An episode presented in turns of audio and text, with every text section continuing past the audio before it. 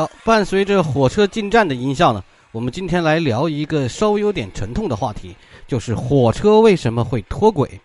啊？因为刚刚出现的事故嘛。顺便提一句，我们刚才不是火车进站嘛？人类的第一部电影也是火车进站。我们看到报道了，大家应该都看到报道了，说列车、高铁列车有脱线，这个脱线就是脱轨哈，就是铁路车辆车轮脱离了轨道线路，都可以叫做是脱线的。脱线的后果就视情况而定了，轻的就是车辆停驶，阻塞正常的列车运行安排，造成对应区域的列车晚点呢；重一点的就会有人员伤亡，因为列车是编组运行的哈，编组运行就势必影响到后面的编组。一直以来。我们国人都已经把火车认为是最安全的交通工具之一了，尽管有很多很多专家说飞机才是最安全的，但是我们每次在买机票的时候都会额外多买几份航空保险，毕竟在天上的感觉总是不如在地面上踏实嘛。更何况飞机这东西，要么不出事儿出事儿就是大事儿，不管是航空还是铁路。我们国家虽然在今年出现了好几起重大事故，但是在公共交通安全方面已经做的是非常非常好了。如果你留意看全球新闻，就会发现国外是经常发生铁道交通事故的，比如说印度啊，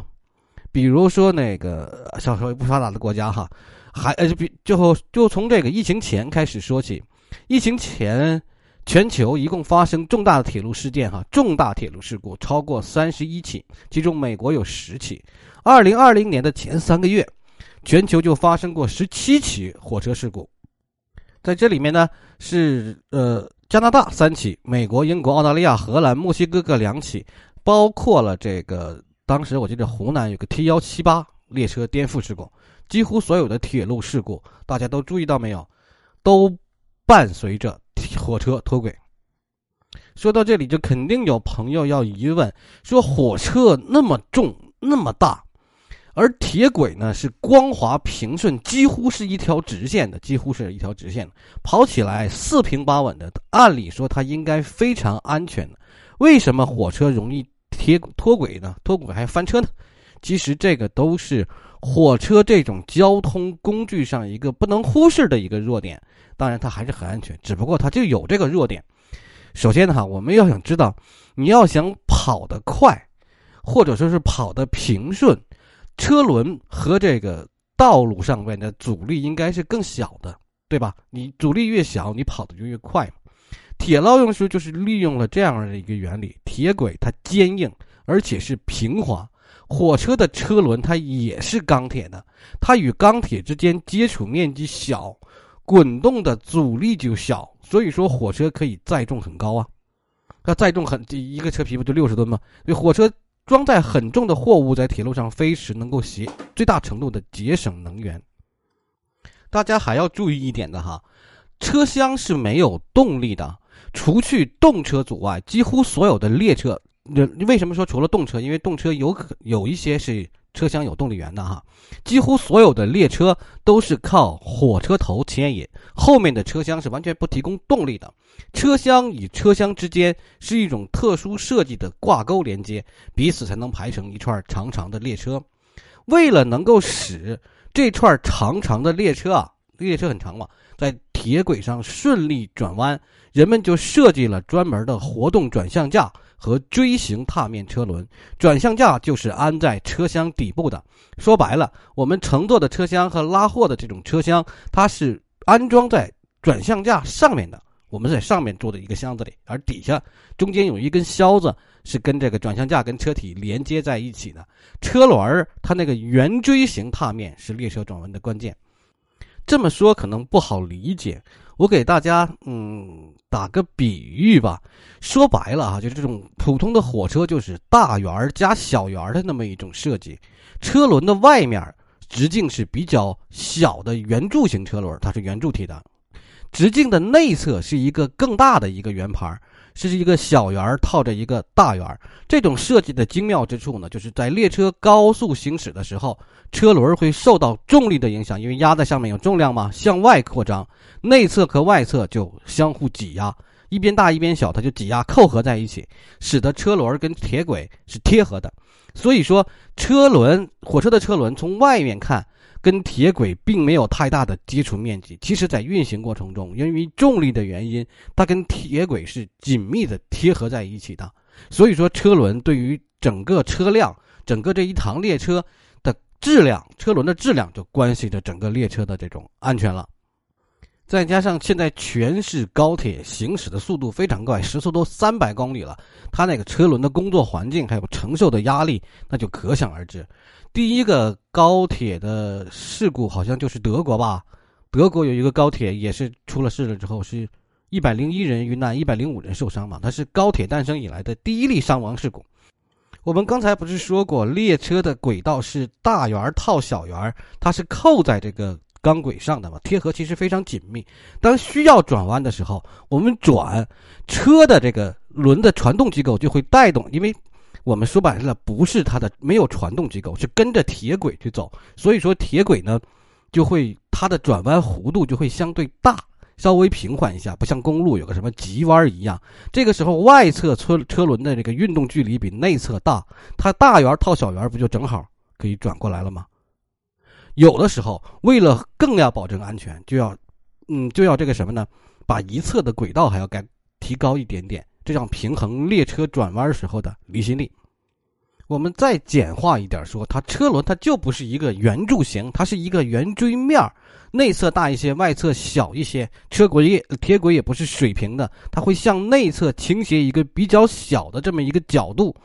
再因为转向架的作用以及这个铁本身重力的这个作用，那么铁轨就啊轮胎轮子呢就自然安安全全的贴在这个铁轨上，不会造成脱轨。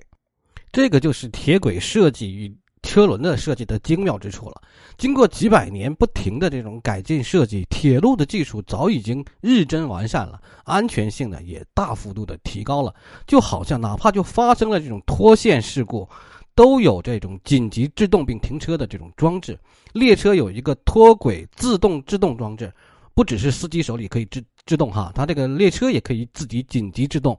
列车脱轨之后，前后都有那种车钩作为约束，而且还有缓冲器，对于列车纵向能量啊，就是它往前冲的这个纵向能量进行吸收，还有缓冲，还有弹性旁承，对于车辆横向摆动进行约束。至少哈，至少一对一一个列车车辆上，至少有什么轴箱装置，还有几好几组弹簧装置，对车辆这个能量进行吸收还有缓冲。总体来说，旅客列车脱线能造成重大人员伤亡事故的，并不多见。只不过高铁太快太快了，它这个动能也太大太大了，这种也是，呃，在火车设计上本身也有有一定的硬伤，它完全。不，并不是一个完全稳定、安全的这种装置，毕竟没有事物是完美的嘛。那么现在都有哪些情况会造成列车脱线脱轨呢？比如说轨道的这个部件发生故障，比如说这个轨道断裂、扣件松脱、铁轨折断，班岔、班道岔出了故障等等，还有车辆故障、温度变化、滑坡或地质沉降造成的线路变形。呃，我们这次事故大概就是这个，还有信号错误，或者火车司机看错信号了，火车超速了，车辆和障碍物相撞了，等等等等。这这么这么多年来哈，呃，不管是媒体上的还是我们自己查询的，对于铁路事故这些分析，大部分铁路事故都归于线路老化、设施老化，还有车辆维护不足，就这些原因。再有哈，大家想想看，这看到这个列车翻覆就发生脱轨事件的时候，都会发现。呃，列车不是那么一个直的，都是七扭八歪的一个交错折叠状态。这是因为火车处于直线行驶的状态的时候，车头发生碰撞或者其他原因脱轨，后面的车厢对于前面车厢的挤压就不一定是处于同一侧的方向。因为火车转向架在直线运动过程中始终属于左右摇摆的动态平衡状态，转向架在火车运行里太关键了。它左右摇摆，才使我们感觉到平稳，也能够平稳的过弯。刚才我们说过了，呃，大家也看看图也行。如果大家能看到图的话，我会把图放到评论区啊。因为后面的车辆的惯性运动造成侧向的推力机构也是随机的，所以说许多列车在脱轨之后会处于一种交错折叠的状态。那么问题来了，就有人肯定会问老姜哪一节车厢最安全？火车的安全性就受了很多方面的因素。呃，有线路车辆维护，有信号的司机，当然也有偶发的这种碰撞，比如说就有过山石砸到车厢上的造成的等脱线啊。一旦火车在高速运行中发生碰撞、脱轨和翻车，几乎不可避免，因为铁路和列车的设计决定着它运动过程中是动态不稳定。就这么说吧，所以说后方的车厢不会因为车头的停止而停止，它强大的惯性会把前方的车厢推来轨道，造成一颠覆。一般情况下，尾端的车厢是更安全的一点的，因为它前方只有推力。因此，即使脱离轨道，大概率不会翻，只能这样去解释。好，我们今天就说了一下铁轨运行的原理，那就是列车运行的原理。还有呢，这个说了一下为什么会脱轨，嗯，火车又如何转弯的，呃，哪一节车厢又最最安全？就简单的泛泛提了一下，啊，嗯，希望能对大家有用吧。感谢大家的收听，我是老姜，再见。